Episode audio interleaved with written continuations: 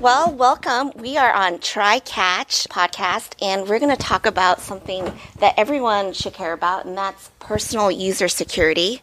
We have a special guest, and we have some people from Farm Credit Service America. These guys know a lot about security, so I'm going to let them do most of the talking, and I will let them go around and introduce themselves. Cool. Sounds good. Thank you for inviting me here, by the way. My name is Serge Borso, and I am the owner of SpyderSec out of Denver, Colorado. We perform a lot of penetration testing services and security awareness training as well. I've been doing this for about 15 or so years now, and I'm happy to share the knowledge that I have. Thank you for being here. Hi, I'm Reese. I'm a lead dev. I do amazing things. That's about it. and you have a wealth of knowledge, and it shows in your everyday work. Uh, that's what people say, and then they usually laugh. and they're like, oh, you're so funny, Reese. I'm Zach, and I am uh, the AppSec engineer here at Farm Credit. Haven't been here very long, but enjoying it so far. Right. Glad to have you at Farm Credit. I'm Natalie, and I'll be hosting, um, and I'm going to let these smart guys talk about security. So I know, sir, this was a topic that you were passionate about wanting to share. Why is this important, and why is this something you want to talk about? Okay, so from my perspective, as far as cybersecurity is concerned, or personal security, and really protecting the individual. That's what it comes down to. At the end of the day, a lot of us work for organizations, and depending on our job roles, we really focus a lot of our time and energy on protecting the business, which of course is critical, especially if we get paid to do it. You know, it's kind of an important thing to do. What I'm seeing though is that a lot of the controls we put in place from a personnel perspective directly translate to personal security. What I mean by that is what you're doing at the office to help secure your company often translates to stuff you could be doing at home to help secure your home network and your own personal assets. And that could be anything from your own PII, your you know, SSN, credit card information, bank account information, things that are near and dear to you for privacy concern, but also things you wouldn't want an attacker necessarily gain access to. So it translates. It goes across the spectrum of where we put our effort into the workplace, using that information to secure ourselves as well. And I like to I like to focus on that when I can because when we have better personal hygiene, a security hygiene, I should say. It's good to have both. Doesn't hurt. well, we have that you know, security hygiene, it, it uh, it's not uncommon for it to the user, the person, the employee, as the case may be, to have it transcend from what you do at home to what you do at the office. So if you wouldn't open a malicious link at the office, you know, you kind of take that to heart and do the same thing at your house. You don't do that type of behavior. And the more education you get, probably at the workplace or outside the workplace, wherever you get your podcast from, the knowledge you can share, you can usually utilize that in both locations. So I like to kind of reinforce the corporate training with uh, you kind of live it. You live this whole experience of locking down your personal information. You take control of it, and really you focus your efforts in on the things you have control over because a lot of things are outside of our control. That's kind of why I like this topic, and of course, it's I feel relevant for many of us out there. Right. I know we live in a very digital world where it's important to protect your private data because it can get abused. And I know one of my girlfriends, her husband, he brings his security work into home, and then she's like, "God damn it, what's the password?" Because it's like so darn long and like encrypted and not meaningful. Yep. but what what are ways that we can be more secure? That's a fair question. It's broad too. So I'll touch on something you just mentioned: passwords. When I am, and I find myself doing this a lot. I find myself creating accounts on random websites. They're not random, of course, but for business, for personal reasons, for some quasi reason, I create another account somewhere because I have to the example I gave earlier this week when I was talking to a few folks here was uh, a land transaction, selling a, a, piece of property that I own, and to get the PDF, I have to sign. I can't. They can't just send me the PDF in an email. No, that would be too easy to do. So they have to send it to me via an encrypted channel. What does that equate to? It means I have to go to a third-party website, create another account on another website, and I say another, this is like probably 100, 150, well over 100 websites I have accounts on. And I know this because of what I'm about to get into, which is password security. Very basic hygiene, basic security hygiene. Password strength, password complexity, password reuse. It's a huge thing that we can control ourselves if we're so inclined to do so. The way we go about doing something like this, as it pertains to passwords, is use a password vault or password safe. And the, hopefully, a lot of folks who are listening to this podcast right now kind of have the background to know what, what that is. For the people not familiar with password vaults or password safes, it's uh, basically an encrypted database local to your either mobile device or more likely on your desktop. So you download some third party software, it encrypts all of your passwords for you. How does this work? I create a new you know, third party website within there. I say, here's the URL, here's my username, here's my password, here's some notes, here's the URL. So it's all saved for me. So I know when I created it, my notes section in there. I know what my username is, I know what my password is. But the key here is I don't know any of it, which is kind of odd based on what I just said. I don't remember it, is the point. My password vault remembers it for me. Therefore, when I have to go log back into that website again, I can look at my notes and say, oh, this is why I created this entry four months ago. This is what it was for. And here's some other useful information about it. But more importantly, copy the username, paste into the website. Copy the password, paste into the website, click submit. I have no idea what the username is. I have no idea what the password is, but it just works. And because of this, I'm able to get the benefit of never having duplicate passwords on any of those 150 different websites that I have accounts on. And of course, there's a huge drawback to this, but that works for me. You have a different email address per account as well, or do you uh, just have one email address through them all? Right. So thanks, Reese. Multiple accounts. And there's another thing. So, you know, a lot of us probably use Gmail or Proton Mail or thing, depending on what we care about from a privacy concern. So, depending where I'm registering that new account at, a lot of times, as you alluded to, the username is your email address. And I have to really think through which email address do I use. One of the several that I have, I have to think through are they gonna, are they going to spam me? Is this a one time type of thing? I have to sign up for a service to get the little thing that I want, and then I'm never ever going to log in there again. And I kind of make that choice based on if I think I'm going to need to use this as a prominent website or website I trust or something I might have a, a long term relationship with, as opposed to just some spam that is one time type of thing. And then from there, different email addresses being used. Hence the use of the password vault, where I, like I said, I don't remember what email address I use for what website, and I've got burned many times by that, by not using a password vault and forgetting, and then you have to set a password reset. Well, which email address did I use to create that account with?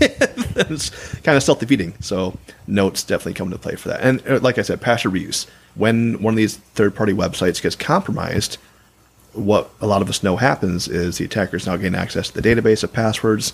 If you have a weak password or the website isn't hashing the password properly with the right algorithm, it becomes very easy to crack that password. And now it's exposed. And the attackers potentially have my email address and a password for a website, which gains them access to my account, hypothetically, on that website. But no other website that I have an account on is now part of that data breach because I use a different password every single place I go to. That's kind of the way I look at it. I like that. I like anytime that you can use a really long password on any website, especially if you don't know it. If it's really long, you can copy and paste. Right. It's fantastic. It's awesome. At our last First Friday, we shared how easily and how quickly some hashes can be cracked. Right. So you gotta you gotta have a nice and long password. Ideally. Ideally. And there's the thing. I mean, the password vault accounts for that. So you can set password complexity requirements in there. I usually put mine 80 to 99 characters about. And like I said, I don't know what it is. I don't need to know what it is. I copy and paste it. It's period. Done. That's pretty long. It is. I was thinking that too. it's harder for the attackers. Well, hypothetically, depending how the application deals with it. And that goes hand in hand with some of the other interesting concepts. Some of this is us as users of the application, choices we can make and have control over. Do I want to turn on two factor? That's my choice if the application allows it. If the application doesn't offer two factor, that's not really a choice I can choose. What can I choose? A complex password.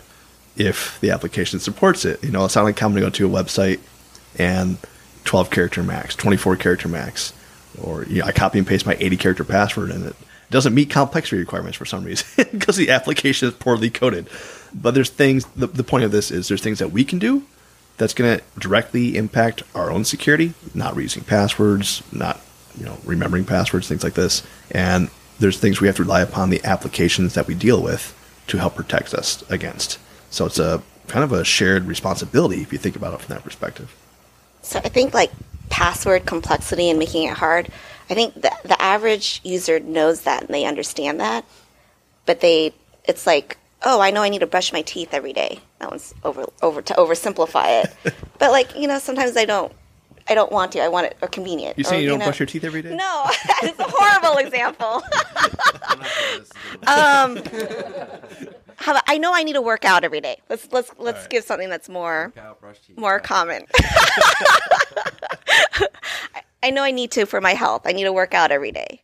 Right. But And like you know, you don't you. always. You just want like, oh, I'm just gonna skip today, or like you know, I just want the convenience. Right. Like how? Like what's the reason to to really hammer in why that's so important to do? Great question, and I, I appreciate that. I think from one perspective, it's it's going hand in hand with the responsibility piece to this. If you are going to take it seriously, and Eh, of course it depends. If you're going to that one-time use website, right? If I download a PDF, I'm going to do it once. It's not really that critical. Do I really need to have a complex password that's unique?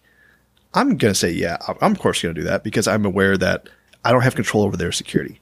And when they get compromised, my password's not compromised. And if I get lazy, When they get compromised. there you go. Thank you. When that happens, and how long it's going to take them to find out about it, how long it's going to take them to communicate it to me. Are they ever going to communicate it to me? Because it doesn't go undetected for years. The point is, the attackers don't just breach that one little useless website. I shouldn't say useless, but for as far as I'm concerned, it's not that valuable website. Low risk, no PII is being shared, but now they have an email address associated with me. And now I, I get lazy and reuse that same password somewhere else. So it's another ho hum website, not important, no PII, and you start doing that. You start getting the habit of, I know I should be using a password vault or having complex unique password, but you stop doing it. And then you have five breaches and 10 breaches that occur over the course of a year. Who knows? Now that's all on, I don't want to say the dark web, but it's out there, right? For motivated attackers who are actively looking for that information, they're going to find it. And they are motivated enough to connect the dots between here's your account over here, and you may not have a lot of PII, it was your email address, but over here you gave your real name. And over there you actually had to give a physical address, and you start connecting the dots of all these different breaches and all the different PII, it builds upon itself. So it's the hygiene thing. I know we should be doing it. Sometimes it's easier. And arguably, not much of an argument, it's super inconvenient, quite frankly. Especially, I touched on the word mobile device. Yeah, I have a password vault on your mobile device, and now you got to trust, well, if you're on Android or iOS, that your operating system is secure enough. The other caveat, the huge caveat to this, is those of us who are, are less IT savvy, you set a weak password for that password vault, you could totally shoot yourself in the foot, so to speak.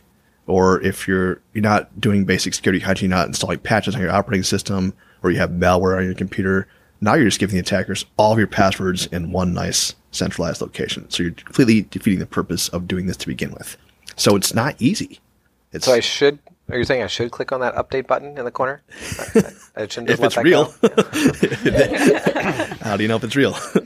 and that's the thing. I mean, it's not like like brushing your teeth. There you go. Yeah, yeah, yeah.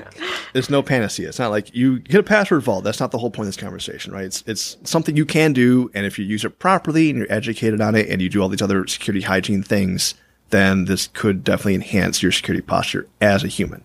But of course, if you screw it up, you're not really helping yourself at all. So a gentleman that I know through various conversations, he just flat out tells me, "I believe that all my information is completely hacked and out there, so I don't worry about it." What are your thoughts on that? Wow, what a nice uh, ostrich in the sand mentality to have. Yeah, ignorance is bliss. Well, that's not really ignorance, but that's more of a easy way out, man. Jeez, I hear that a lot though. I hear that more than I like to hear it. It's defeatist attitude. I'm, I don't buy into that. I, I don't think that that is necessarily the case with the OPM breach. Anybody listening to this or had uh, had worked? Yeah, there we go. A couple Yeah. hands being raised in here.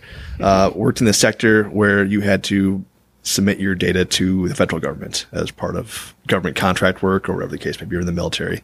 We had our fingerprints taken. I had FBI come to my house, knock on my neighbors' doors, interview me multiple times, ask for my parents' information, parents' SSNs, all part of my background investigation. And that all got breached. We pointed the finger at China. We said that was Chinese. It's okay. It is what it is. And when you have something that deep, like your biometrics being compromised, I can see the mentality of your friend making that statement and other folks making that same statement. I get it. Everything's already out there. It's already been breached. All these companies we deal with have been compromised. All my PII is out there. I'm just not going to worry about it.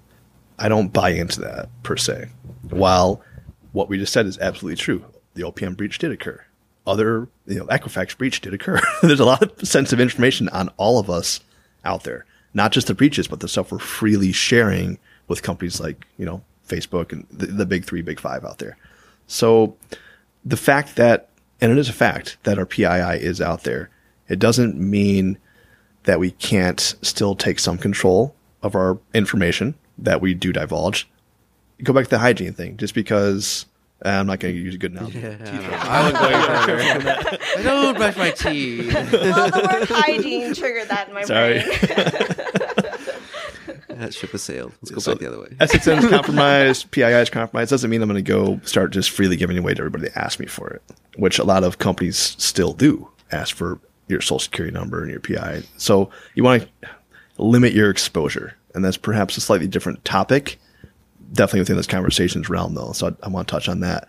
But what do you say to someone like that? I'd say if you, you kind of just given up on it, you know, and I don't think that's really the appropriate course of action. We're not Otherwise, friends you're gonna anymore. pay the price. I think, I think, cut off. I think what I add to that would be just don't make it easy for them. Don't make it easier.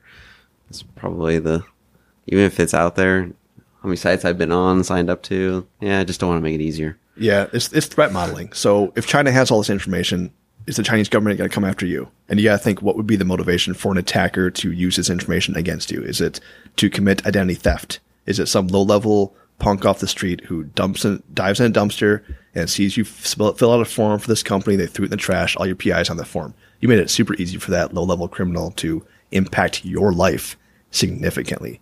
If a nation state wants to go after you, can't do much about that, right? But if it's just um, something you could have easily avoided had you put a little more effort into it, now it's like, oh, geez, maybe I shouldn't have the mentality of it's all out there. I don't really care about it. It's you still have control. You want to think through how it's going to impact you, your life, your family's life, and for anybody listening to this who's ever had to deal with identity theft, you know what I'm talking about. It's not a fun time. So that's kind of what I'd say to that. Any other advice that you have? So there's the password, hygiene, minimizing the risk. Yeah, that limited exposure piece to it. To touch on that just a little bit more, a lot of companies we do business with, historically, they'd ask for probably more information than they really need to ask for. The example I've given in the past is going to a college or university 10 years ago, 15 years ago, perhaps even to this day, I don't know. They ask you for a bunch of PII, including your social security number. It wasn't uncommon for them to ask that information. And then all of a sudden, your student ID is your social security number. And it's just strewn across. It's on all your paperwork, on your little uh, syllabus. It's everywhere. And nowadays, when I get asked for PII, like social security, I still get this. Give me your social security number for this transaction to go through. And I say no, period. I don't give it out. It's, it's, unless it's, I'm opening a bank account, which I haven't needed to do in a long time or have no need to do that, or a financial transaction type of thing. You don't need my SSN. Credit card number, similar concept there. At least you have some protections. The other thing, um, like credit cards versus debit cards, if something happens to your credit card information, that's third party. That's Visa's kind of domain there, and they'll back you up to an extent. Mastercard backs you up to an extent. If it's your own like personal debit card that gets compromised or your debit account, now you're talking you a fight with your financial institution to get your money back. Not quite apples to apples comparison, but the point is, if you can limit your exposure, how much information you share with entities, just doing regular business on day to day type of you know mentality there, it's you'd be amazed. You'd be amazed. You sign up for the gym, they're like, fill out this huge form. You go to the doctor's office, fill out this huge form. Like, no, here's my name, here's my address, so you can bill me for it, and here's a, a throwaway email address, so you because you're gonna spam me, and here's maybe a Google Voice number, because when you get compromised, I don't want all my sensitive information to become part of that compromise either. So limit your exposure, and it's gonna maybe upset some people, and it may make your life more difficult. It's certainly made my life more difficult. I'll tell you that right now. But when those companies get compromised, my information is not part of that data dump. Are, th- will they still service you? Are you able to? They care about the money. Okay. That's been my experience. You got the money, they'll service you. Absolutely. And you don't want to be a jerk about it. You know, you got to play it cool, but it's like, this is the information you probably need. And just because you have some arcane form that you, someone developed 15 years ago and you're still using it to this day, doesn't mean I have to fill it out if I want your service. And of course, they have the right to refuse service depending where you go to, but you got to take that in consideration. Good tips. Yes. Reese, Zach, do you guys have anything on personal user security?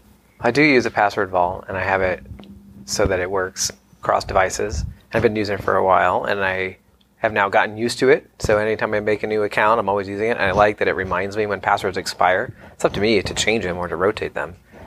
But when they're long enough, sometimes it's okay if you Right. let them expire. They can't be hacked, and the amount of time it, the expiration goes through, oh, we're okay.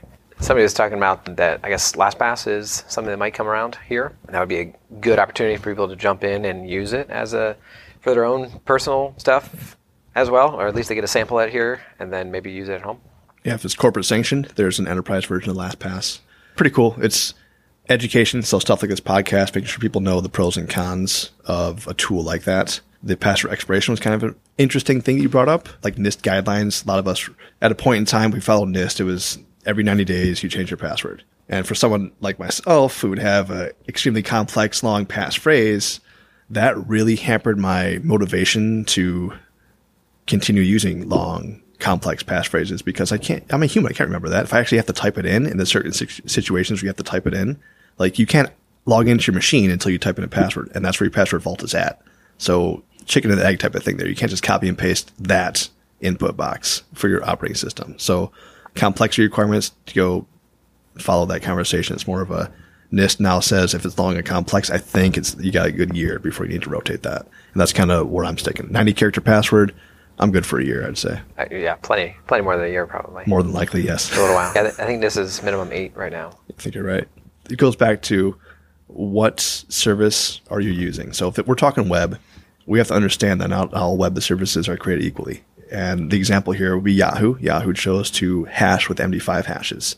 For those of you not familiar with it, the example I gave was we're talking billions of hash cracks per second. You could an attacker with a reasonable amount of hardware could throw at that. So if I have an MD5 hash password, it's a limited fixed length string, and I could guess billions and billions of guesses per second. You hash that same password with something like bcrypt with multiple rounds and a good salt. Now we're talking I can guess maybe tens of thousands of guesses per second, which is considerably less than billions with a B per second. So that's something you don't have control over. If you're the web developer, yeah, sure, you control that. But if you're just a user going to a website, you don't know what they're hashing it with. you don't know if it's plain text. So the 90 character password, if it's plain text, does be no good at all. So yeah, take that into consideration because you don't know what the third party tool is using to protect your information, if anything. Just want to go back. Eight characters is too short. If NIST says it's good, I don't say it's good. I'm, I'm not better than NIST, but you need at least like 12. 12, 15. Yeah. Yeah. And you'll have to remember a few things. The password vault doesn't save your life for everything, but you know, probably a couple, maybe to decrypt your hard drive, one to log into your operating system, one to decrypt your vault. That's three right there. You probably have to remember off the top of your head. And then the rest can maybe go into your vault. And then are you syncing across devices? Part of this conversation can revolve around isolation, meaning not to be someone who's going to isolate themselves from society, but more of a conversation about, let's say we have a mobile device and it's not updated as much as it should be, or you share it with someone who likes to install a lot of apps that have some vulnerabilities built into it, and you have a password vault on there, or you're whatever, you log into websites on your mobile device, and the device itself has vulnerabilities. Now you're looking at another, you know, potential area of compromise right there. So for something like that, what I typically do is I increase my security by decreasing my convenience. And what I mean by that is I don't have a bunch of synchronized web apps or synchronized accounts on my mobile device. I typically use a desktop to log into these different things. I keep my, my password safe on the desktop, not on my mobile device. I'm assuming that my mobile device is not as secure as it probably could or should be. It's like it's not like it's Microsoft Windows where Windows Microsoft pushes down updates and I get them every month. With my device, depending if you're running Android or iOS, you may not get those updates for six months and you don't have control over that, especially if you have a lot of, thir- like I said, third party apps you're installing. Now you're trusting all the other content on your device to be secure. And it's tough to really have that security when you have all that untrusted third party software running on there. So it's it's tough. It's not easy, and it's like I said, it's inconvenient and annoying, quite frankly, sometimes to raise the bar of security. But uh, you gotta measure it out, make those choices for yourself. It's like what's cost effective. I like I like that how you say that increased security means less convenience and more of a pain. It, I'm being honest, uh, quite frankly. And I think there's a lot of good use cases for that, like two factor authentication. yeah, it's great, it's solid, super annoying to do, depending on how you have it set up. Now I have to carry around another mobile device with me, and I have, I have to what have SMS messages being sent to me or voice messages being sent. It slows down the whole process. It's definitely more secure, but you're you're taking a hit there from your convenience, and it's not for everybody. This extra enhanced security. I'm not saying go out and do it. Everything I'm saying, oh, go enhance your security by doing X, Y, and Z. You can if you choose to, but you got some caveats when you make those choices, as with anything else in life. So earlier we were talking, and Reese, you had asked a question. what would you tell your dad, or i.e., for those that are less tech savvy? Yeah, Reese asked me this. and I was like, oh man, I don't really have a good answer for that. I oh, Go man. to, go to IT. I told Reese to make a, a video for his dad on YouTube and give it to him as a Christmas present or something. um, I'm not good with uh, that audience, the the non tech savvy audience. When I'm speaking to to people, it's usually they have IT experience, and I'm not great at tailoring the message always to zero tech savviness. And not assuming that your parents don't have any tech savviness. I'm just saying I can speak to director, C level people that have limited experience, but at least they know what the web is and what a browser is. I'm thinking my dad in my head, he doesn't turn the computer, he doesn't know how to turn the computer on. I taught him how to do it, but he doesn't touch the computer. So that's my image in my head of the the type of person I'd have to explain this to. It, it'd be a little bit challenging. I would say at a low level, password vault's not really going to work there. That's way too technically savvy. Some of the stuff I've already talked about. Maybe we could Really. refine the question. How would you instruct a C level? Okay. Leverage your IT department. You're paying good money for them. Darn. There's just no way out of this one. Uh, well, there's there's choices you can make. I, I touched on the mobile device thing, and I alluded to some of us using Android versus iOS. And I'm not an Apple person. I'm not an Android. I'm not gonna. I know I'm agnostic. I don't care what you use. Both can be secured. Both can be insecure. Nevertheless, by default, some platforms are in a better position to be more easily defended, either because they're not as popular. I'm thinking Linux in my head, okay, versus, but then, yeah, so I don't know. There's a little bit of that. Uh, C level person, I'd say, probably what I say to a lot of other people uh, threat modeling. What are you really trying to protect against? You got to answer that type of question. What do you think someone's going to do that's going to cause harm to you or your company? What's the event that's going to happen in your life that you need to protect against? And then from there, you know, if you're worried about getting into a car accident, you put your seatbelt on. You buy a car that has airbags. You don't really think twice about it. Are you worried that you're going to get some ransomware in your environment? Well, then you got to start thinking about endpoint detection and enterprise security and spending a lot of money on other devices in the network. If you're talking about back to the conversation about personal security, what do you think is going to happen? Someone's going to steal your PII. Someone's going to access your bank account. If that's the case, it'd be something simple as does your bank offer two-factor authentication? If so, turn it on. Change your password, make it long, complex, something like that. The basic essentials that I'd probably tell anyone, as long as they understand the basics of IT and kind of what these words mean, would they'd probably be in a pretty good spot. But really asking the question of what am I trying to protect against, and then answering that in a legitimate way that's going to make sense. That's not going to be exorbitantly expensive or totally useless because it's never going to happen. So trying to get in the kind of the middle ground of time and effort versus money and outcomes, things like that. I think that's the hardest thing is to get like the non-tech friends or family members to follow your advice. Like, oh yeah, you're the tech expert. I don't need to do that stuff.